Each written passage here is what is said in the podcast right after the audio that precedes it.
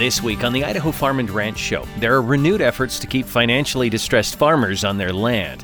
And we take you to Pearls on the Lake restaurant in northern Idaho, where they're using Idaho ag products on their menu. Another farm to chef story. And Paul Marchant takes us all the way down to southern Nevada to Bella's, an adventure on another installment of Irons in the Fire. I'm Neil Larson. Welcome to the program. Our news is just ahead. Looking for ways to serve but don't know where to begin? Go to justserve.org, a free site to help those who want to serve find opportunities nearby.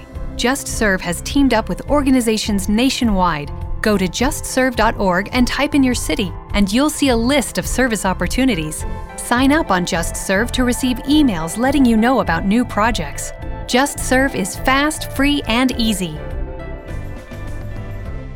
More rural areas will be getting high speed internet as a result of new investments by the USDA. Here's Gary Crawford.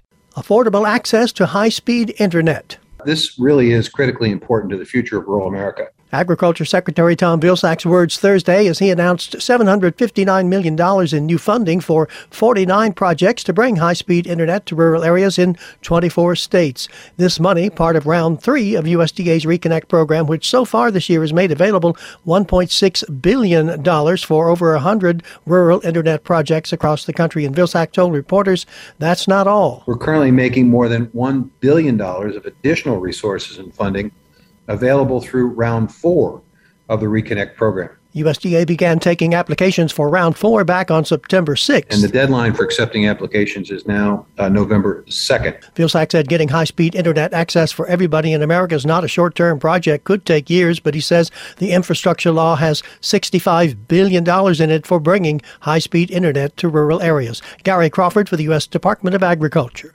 Data released this month from the Department of Agriculture shows drought is having an impact on cattle markets. Michael Clements shares more. Recent reports from the Department of Agriculture reveal current market trends in the cattle markets. American Farm Bureau Federation economist Bernt Nelson shares more from the Cattle on Feed report. I think we can really call this report bullish, with total cattle on feed coming in right around 11.4 million, down 1% from this time in 2021. Placements were a little bit over 2 million head. This is 4% below this time last year in 2021. Nelson says placements were down the most in drought stricken states. This is likely due to some tighter calf supplies along with higher feed and input costs amplified by the drought conditions. We've seen marketings for fed cattle totaling 1.86 million head for September. This is 4% above this time in 2021. Now, when we really see marketing's high and placements become lower over a longer, drawn out period of time, this really signals that lower cattle supplies are in the future. Additionally, USDA's livestock slaughter report shows higher beef slaughter numbers. So on October 26th, we had 129,000 head processed. So what we're seeing here is when the packer really starts trying to reach out and get a hold of these numbers ahead of time, this really tells you that they need to get their hands on cattle to meet the current demand situation. When we see the supplies start to tighten up and we see demand kind of remaining consistent, we're going to see some upward support in prices. Michael Clements, Washington. USDA's Animal and Plant Health Inspection Service focuses on various research avenues to address antimicrobial resistance concerns and promote antimicrobial stewardship. Here's Rod Bain with more in this report. The Agriculture Department and its Animal and Plant Health Inspection Service has been involved in resolving livestock and crop antimicrobial resistance issues for some time. That includes antimicrobial resistance plants. And as Chelsea Shively of APHIS Veterinary Services recently told the Farm Foundation Forum audience, a focus on four key areas. The first is antimicrobial use and stewardship monitoring. Second, we do antimicrobial resistance monitoring. Third, we conduct education and outreach. And finally, we conduct a lot of collaborative projects with industry and university partners. She adds these efforts involve voluntary collaboration between producers, veterinarians, and diagnostic laboratories, as well as protecting confidentiality. APHIS also collaborates across the federal government, as well as with state, university, and industry partners. And APHIS is in the process of developing an antimicrobial resistance dashboard. I'm Rod Bain reporting for the U.S. Department of Agriculture in Washington, D.C. A University of Idaho livestock genetics scientist is part of an initiative that was recently awarded $1.9 million in U.S. Department of Ag funds to promote collaboration among plant and animal genomic researchers According to a press release by the University of Idaho in a piece by John O'Connell, the program called the Agricultural Genome to Phenome Initiative is led by Iowa State University and includes Brenda Murdoch, an associate professor in U of I's Department of Animal, Veterinary, and Food Sciences, and representation from University of Nebraska Lincoln. Murdoch and her colleagues will develop additional granting opportunities with their funding, bringing together plant and crop scientists researching how the DNA or genome controls traits, otherwise referred to as phenomes, that are economically important. Murdoch said that this initiative is trying to bring people together so they can learn from each other and cross train and share opportunities across the livestock and crop sectors. There are some areas in livestock genetics which we might be considered uh, more advanced, but in other areas, crop genetics scientists are more advanced. Now, if you'd like to read the rest of this piece, you could find this at idahofb.org. Just look in the news section. Well, these days, more than ever, parents need to make sure their little trick or treaters have a happy, safe Halloween. Here's Gary Crawford with more. We're almost to that special spooky night. Trick or treat, And in some places, kids are still going door to door trick or treating, which is fine if we parents work on keeping kids safe. University of Kentucky Extension Child Development Specialist Dr. David Weisenhorn says first off, children under the age of 12 should certainly be accompanied by an adult. If they're 10 or 11, maybe they walk to the door by themselves from the sidewalk. But younger children should certainly be accompanied the whole way so they're not alone. And those kids need to be able to be seen, especially by motorists. Maybe that's as simple as, as putting a small flashing light to either clip onto the costume or being able to add easy reflective strips to the costume. And make sure masks don't restrict your kids' vision. And when the kids get back home, dump out all the candy and give it a good once over. Are all of the candies individually wrapped and, and has that seal or wrapper been broken in any way? If so, throw it out just in case. Gary Crawford for the U.S. Department of Agriculture, Washington. The 2023 USDA Agricultural Outlook Forum is now taking registrations for the February 23rd through 24th event, returning to live sessions for the first time in two years. Here's Rod Bain with World Ag Outlook Board Chair Mark Jekanowski. Registration is now underway for the 99th edition of USDA's annual Agricultural Outlook Forum. And World Agricultural Outlook Board Chair Mark Jekanowski says for the first time since 2020. After two years of holding this event entirely virtually because of the pandemic, we're going to be back in person this year at the Crystal City Marriott in Arlington, Virginia. However, all sessions will be live streamed and virtual as well, while details such as the theme for the 2023 Ag Outlook Forum are still being developed and the traditional offerings are known, such as the Thursday morning kickoff session. Chief economist will give his overall outlook for the U.S. and global agricultural economy. The secretary will give a speech, and that typically is followed by a plenary panel. Registration for the February 23rd 24th event can be conducted online at www.usda.gov slash OCE slash ag dash outlook dash forum. I'm Rod Bain reporting for the U.S. Department of Agriculture in Washington, D.C. A little shout out now to Haley Thomas of Rigby. She was fishing with her family back on October 4th on Henry's Lake in Island Park, and she snagged the biggest rainbow cutthroat hybrid ever recorded, 36 inches long. It comfortably surpassed the previous record, a 30 inch rainbow cutthroat hybrid set by Ryan Ivy back in 2018. Nice job, Haley Thomas of Rigby. When you see her, give her a high five. Well, Connie Boger tells how she got started in the fair business and what her goals are in bringing a petting zoo to various fairs around the country in this report from the Idaho Farm Bureau.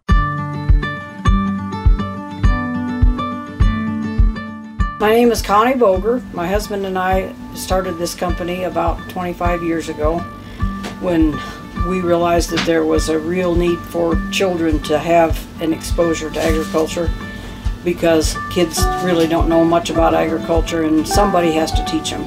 The parents are not doing a very good job of teaching them and we really have to do a better job in, in our society of making sure that kids have an appreciation for agriculture and their parents because if their parents don't know much, then the kids don't know much. We started our season at the Florida State Fair in Tampa, and we were involved with the maternity ward there, where the, we we calved out cows. A, a local dairy farmer brought in in cows that were ready to calve, and and so we had baby calves while we were there. Uh, it's amazing to me the fascination that, that kids have when when they see a calf be born. You know, what better way to teach the kids the facts of life than that? This is a very agricultural minded fair. They you, don't see combines and, and tractors and those types of things at, at, at a lot of fairs, but this fair is an agricultural minded fair because this fair realizes that ag is is what most of the, the fairgoers here are involved with.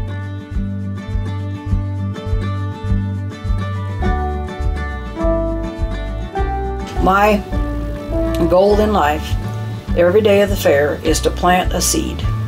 If I if I can convince one little child that he needs to be a part he or she needs to be a part of agriculture, then I've done my job. Well, if you'd like to see the video version of this report, just go to idahoFB.org. The latest U.S. topsoil moisture condition report is reflective of the growing coverage of dryness and drought across much of the country. Here's Rod Bain with USDA meteorologist Brad Rippey.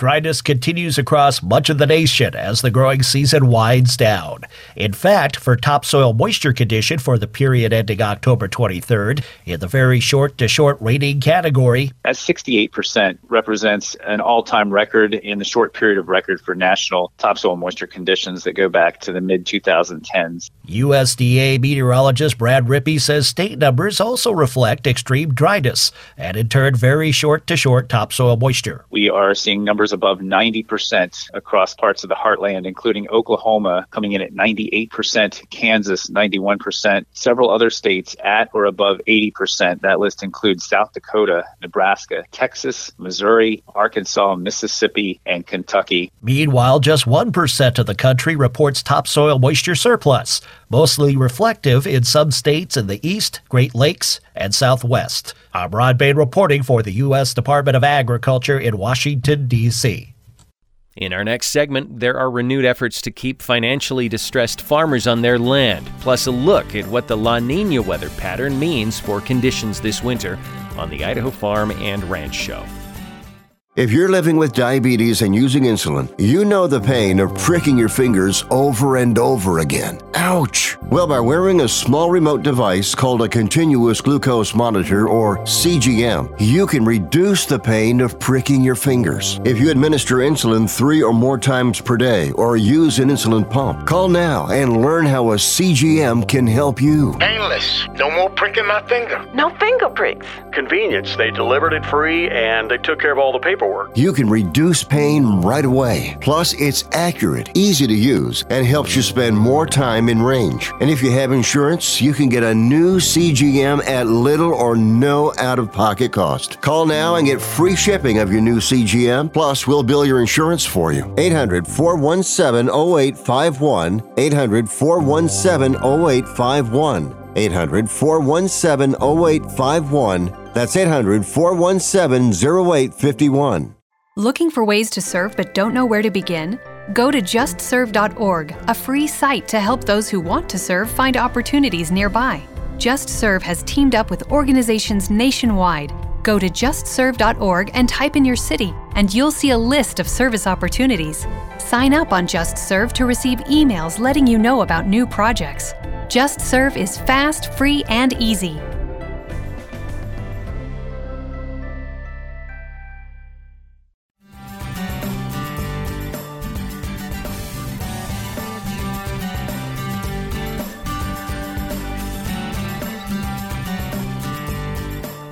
Welcome back to the Idaho Farm and Ranch Show. For all the latest, just go to idahofarmnet.com. There is a major effort to help financially distressed farmers stay on their land and continue to farm. Gary Crawford has details on this edition of Agriculture USA.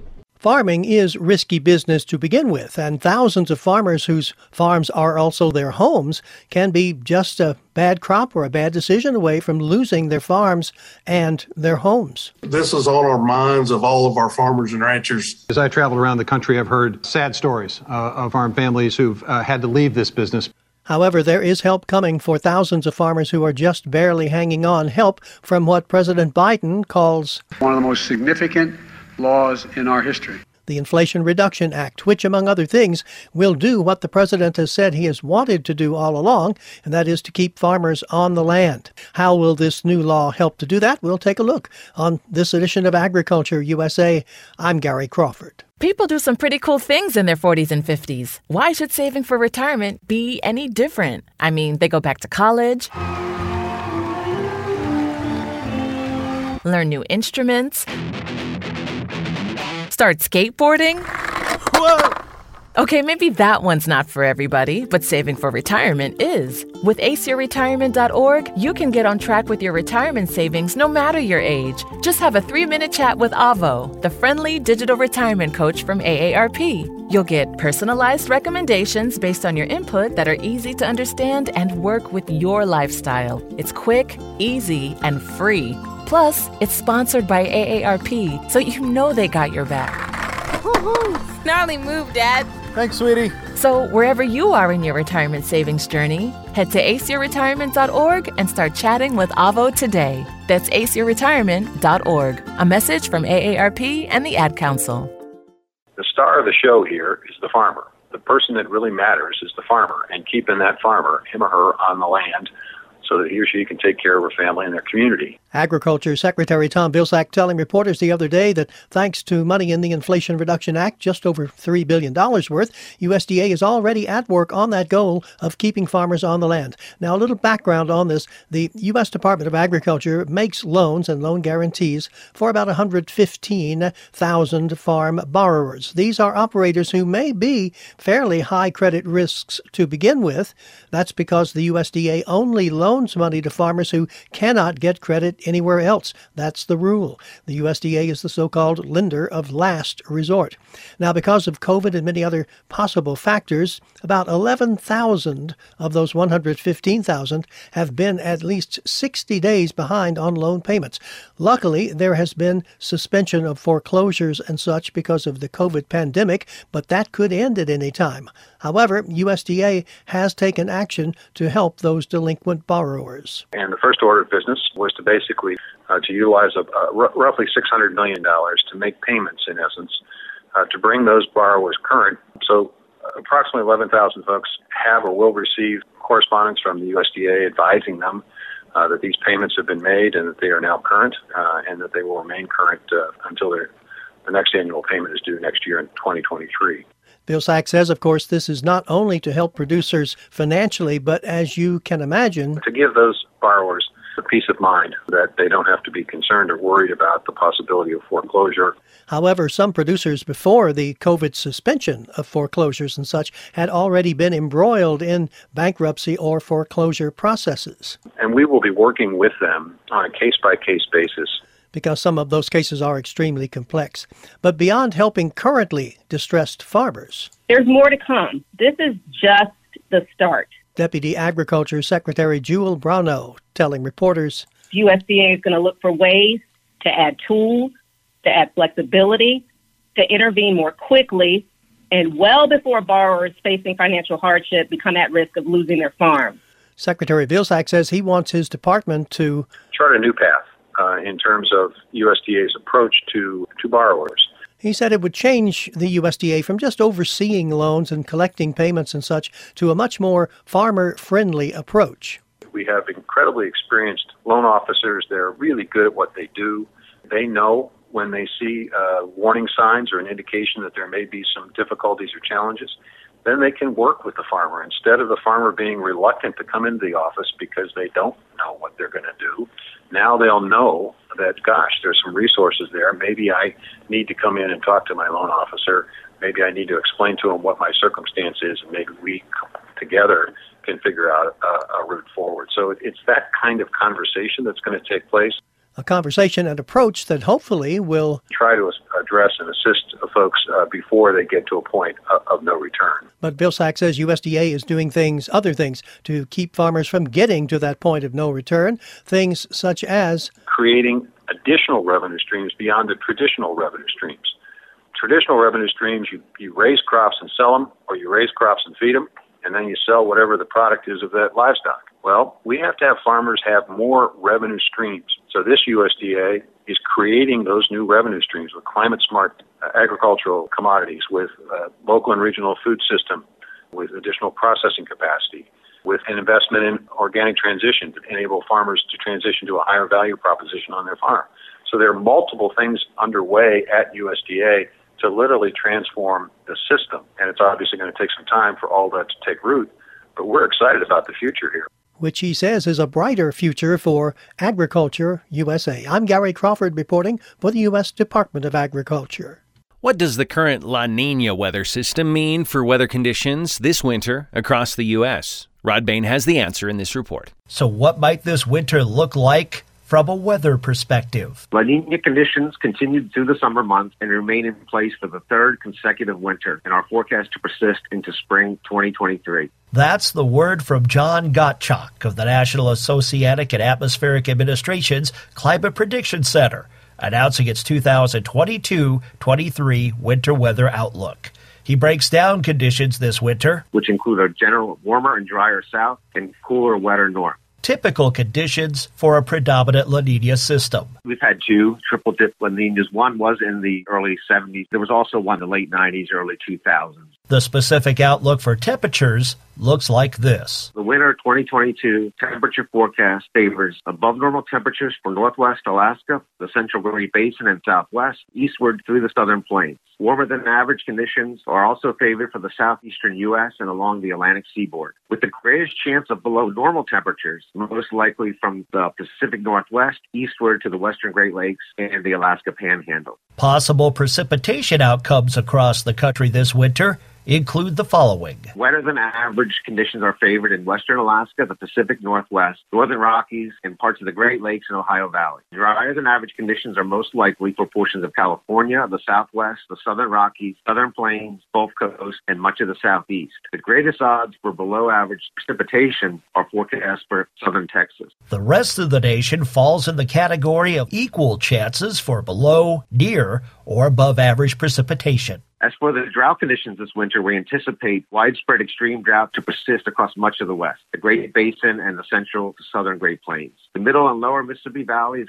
currently experiencing historic low water conditions, and we expect drought to continue to impact this area as well. Drought development is likely to occur across the south central and southwestern U.S., while drought conditions will likely improve across the northwestern U.S. and northern Rockies during the coming winter months. Gottschalck's colleague at the Climate Prediction Center, Brad Pugh, says the continued dryness will enhance wildfire danger in some areas going into the winter. One of the areas over the next couple of months that are likely to have enhanced wildfire danger will be the south central U.S., Oklahoma, Texas, Arkansas. Uh, we've had very dry conditions there during the past 30 to 45 days, seen an increase in drought coverage and intensity. So with that antecedent dryness, that'll be an area for high wildfire danger during the next couple of months. I'm Rod Bain reporting for the U.S. Department of Agriculture in Washington, D.C. In our next segment, we head to northern Idaho for another look at Idaho Preferred's Farm to Chef program and a safety reminder with harvest underway on the Idaho Farm and Ranch Show. If you're living with diabetes and using insulin, you know the pain of pricking your fingers over and over again. Ouch! Well, by wearing a small remote device called a continuous glucose monitor or CGM, you can reduce the pain of pricking your fingers. If you administer insulin three or more times per day or use an insulin pump, call now and learn how a CGM can help you. Painless. No more pricking my finger. No finger pricks. Convenience. They delivered it free and they took care of all the paperwork. You can reduce pain right away. Plus, it's accurate, easy to use, and helps you spend more time in range. And if you have insurance, you can get a new CGM at little or no out of pocket cost. Call now and get free shipping of your new CGM. Plus, we'll bill your insurance for you. 800 417 0851. 800 417 0851. 800 417 0851. That's 800 417 0851.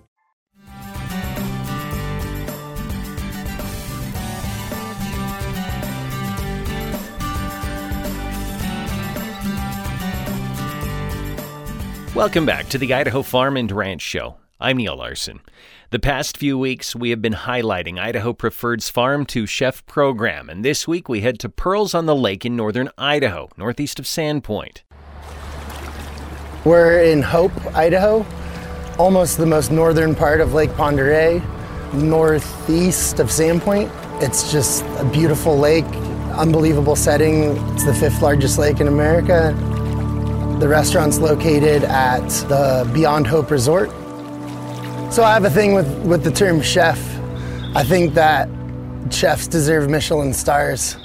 I don't think I'm a chef. I think I uh, just know how to cook food really well and, and run a business. And I, yeah, I own the place, and you can call me chef, but I like Alex.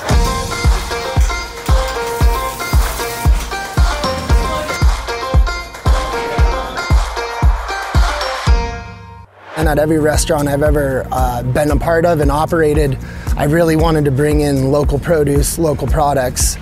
One, for the quality, and two, these local farmers, you know, they mean the world to a lot of people. I can't say enough good things about Alex Jacobson uh, because him and his wife Brittany are rock stars. She does all the catering and the catering side of it, and um, they just are such a support for local. And this year they've decided to grow a bunch of new crops just for me because that's they knew they could sell it, they knew they could take the risk, and they knew I would buy it all from them. So it was really fun to work hand in hand with them. This is one of the newest microgreens that my husband has been trying to grow for Alex. And it finally we have success. And so this new chard microgreen will be at Pearls very shortly. I mean, local's better. One, it, it doesn't sit on a semi truck for two weeks on its way up here. The vegetables brought in today by Jamette were picked yesterday. They're at their peak. They're gonna be my walk in for maybe four or five days, and then she's gonna bring me more.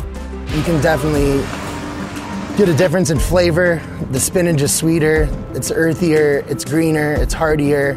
All the greens that we cooked tonight on the shrimp, on the chicken, on the steak dishes will all be picked yesterday and served today. Working with chefs, I love it. I love the challenges. I love the fast pace of the restaurant life, and I appreciate all the hard work and creativity that goes into making these beautiful dishes, and that these chefs want local food. They know that it is better, they know how hard we work. And just to have them be so appreciative and supportive of that, it just makes you want to keep going. I mean, I just think North Idaho is more in touch with the surroundings around us. I mean, a lot of us hunt, including myself. Um, we want good, clean, natural food, and we're willing to go out and find it and or work for it or grow it ourselves. And yes, we have, I mean, thousands and thousands of acres to roam around in and enjoy. And I think that, like, that back to earth feel, if you will, is a really big part of North Idaho and who we are and what we stand for. By the way, if you'd like to see the video version of this report, check out the blog at idahopreferred.com. Idaho Preferred, of course, is an initiative by the Idaho Department of Agriculture to promote consumption of Idaho's agricultural products. While farmers are rushing to get harvest completed, it's important to slow down and think about safety. Michael Clement shares tips to have a safe and successful harvest. Harvest is a busy time of year and often a rush against Mother Nature to get all the crops out of the field. However, it's important to stop and think about your safety and the safety of others. North Carolina Farm Bureau Field Representative Callie Carson encourages farmers to be proactive when it comes to harvest safety. The challenge with safety is that it usually takes an accident for both farmers and communities to be safety minded. And if we're proactive and think about what we can do to mitigate or even eliminate unsafe practices on the farm, we can save injuries headache, heartache, financial investment, in some instances, even a death on the farm that's related to an accident. Carson shares some tips on how to be safe during harvest season. Weather plays a big part in that harvest. And a lot of times farmers will say, I just have one more row. I have one more field. I've got to beat the weather. So a lot of times it's just slowing down. And I understand that in terms of profitability, we've got to get the crop out. But the crop's not any good if the farmer is injured or not there anymore. Carson says harvest safety goes beyond the farmer and includes community members as well. Rural roadways have obstacles, curves, hills, blind spots spot trees. So what we ask our motorists to do is just slow down and pay attention, look for equipment, put down the phone, eliminate as many distractions in the vehicle as possible, and then also pay attention. So if they see a piece of farm equipment, as soon as they see that piece of equipment, slow down immediately. Michael Clements, Washington. An expansion of efforts between USDA and the state of Wyoming in voluntary conservation of private working lands and big game habitat was recently announced.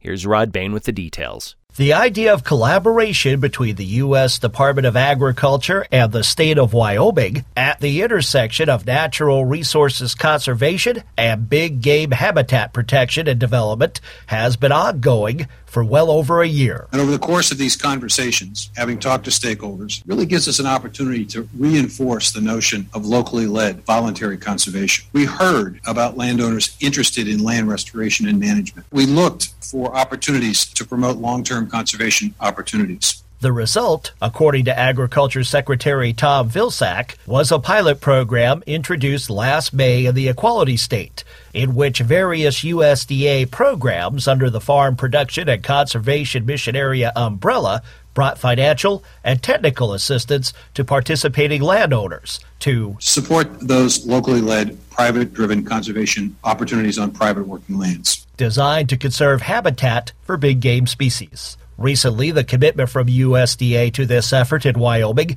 was extended and expanded through a signed memorandum of understanding.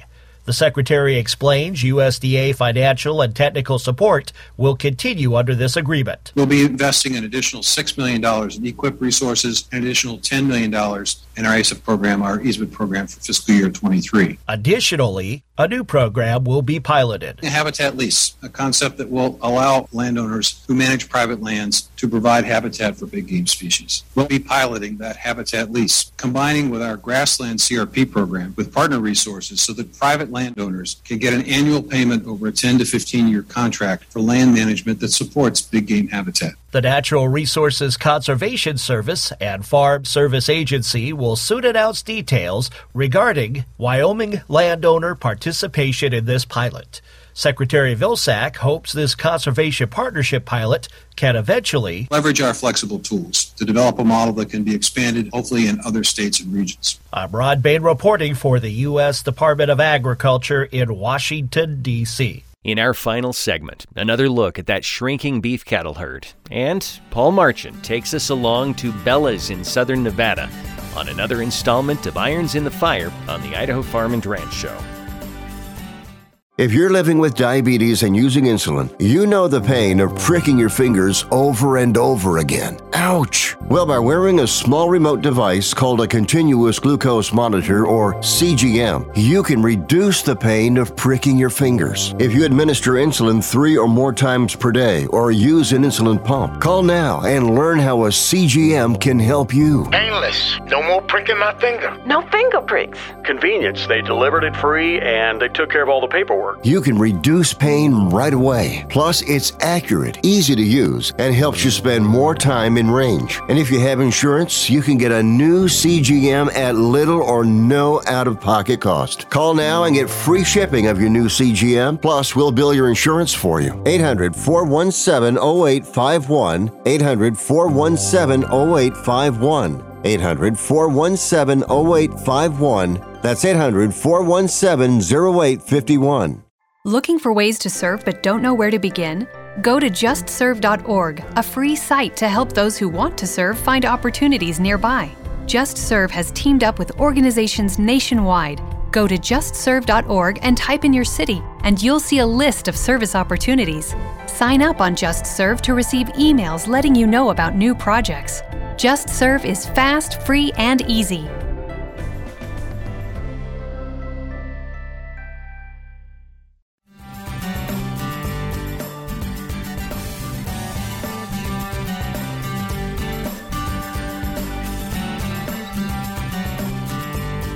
Welcome back. It's the Idaho Farm and Ranch Show. To grab this and previous episodes on podcast, just go to idahofarmnet.com.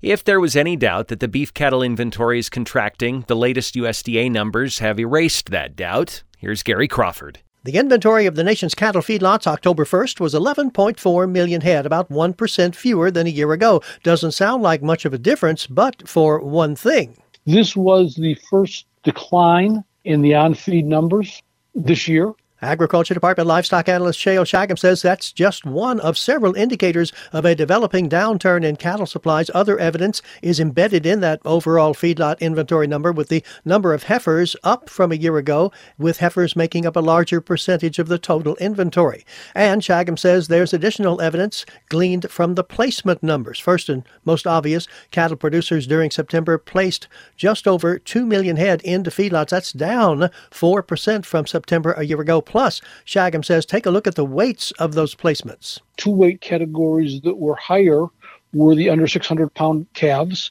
the other category being the, the heaviest weight cattle.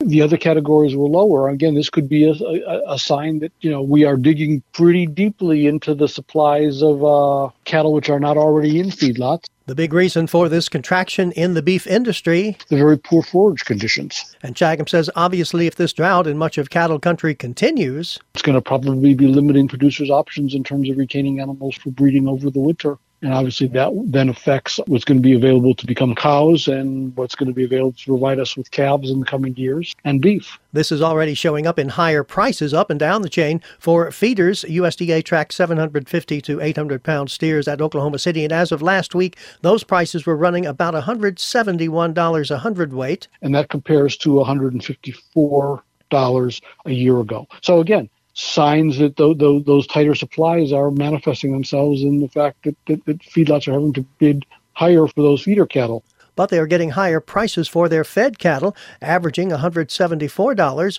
versus only $124 a year ago. So feedlots are still managing to absorb those rising prices for feeder cattle. But increasingly, those feeder calves are going to become uh, more expensive as, as supplies tighten further which Shayle Shagam says they will. And in fact, we are going to start looking at tighter supplies of, of, of cattle available for beef production as we move uh, further into next year. A big question will consumer demand continue strong despite possible higher retail prices for beef? Gary Crawford for the U.S. Department of Agriculture. And finally, today, Paul Marchant shares an adventure to Bellas in southern Nevada on the latest installment of Irons in the Fire.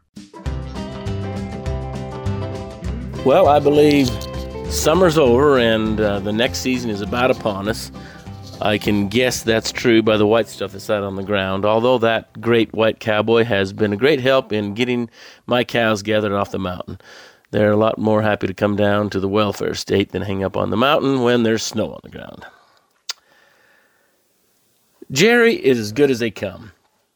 He seems to always be happy and friendly. He makes toys. Jerry is a happy toy maker. As a matter of fact, his business is called the Happy Toy Maker. His toys aren't just any toys, mind you. He makes big old custom made, authentic, sturdy ranch toys trucks, chutes, round pens, alleys, corrals, horses, cows, bulls, roping steers, and anything else that is seriously and genuinely ranchy.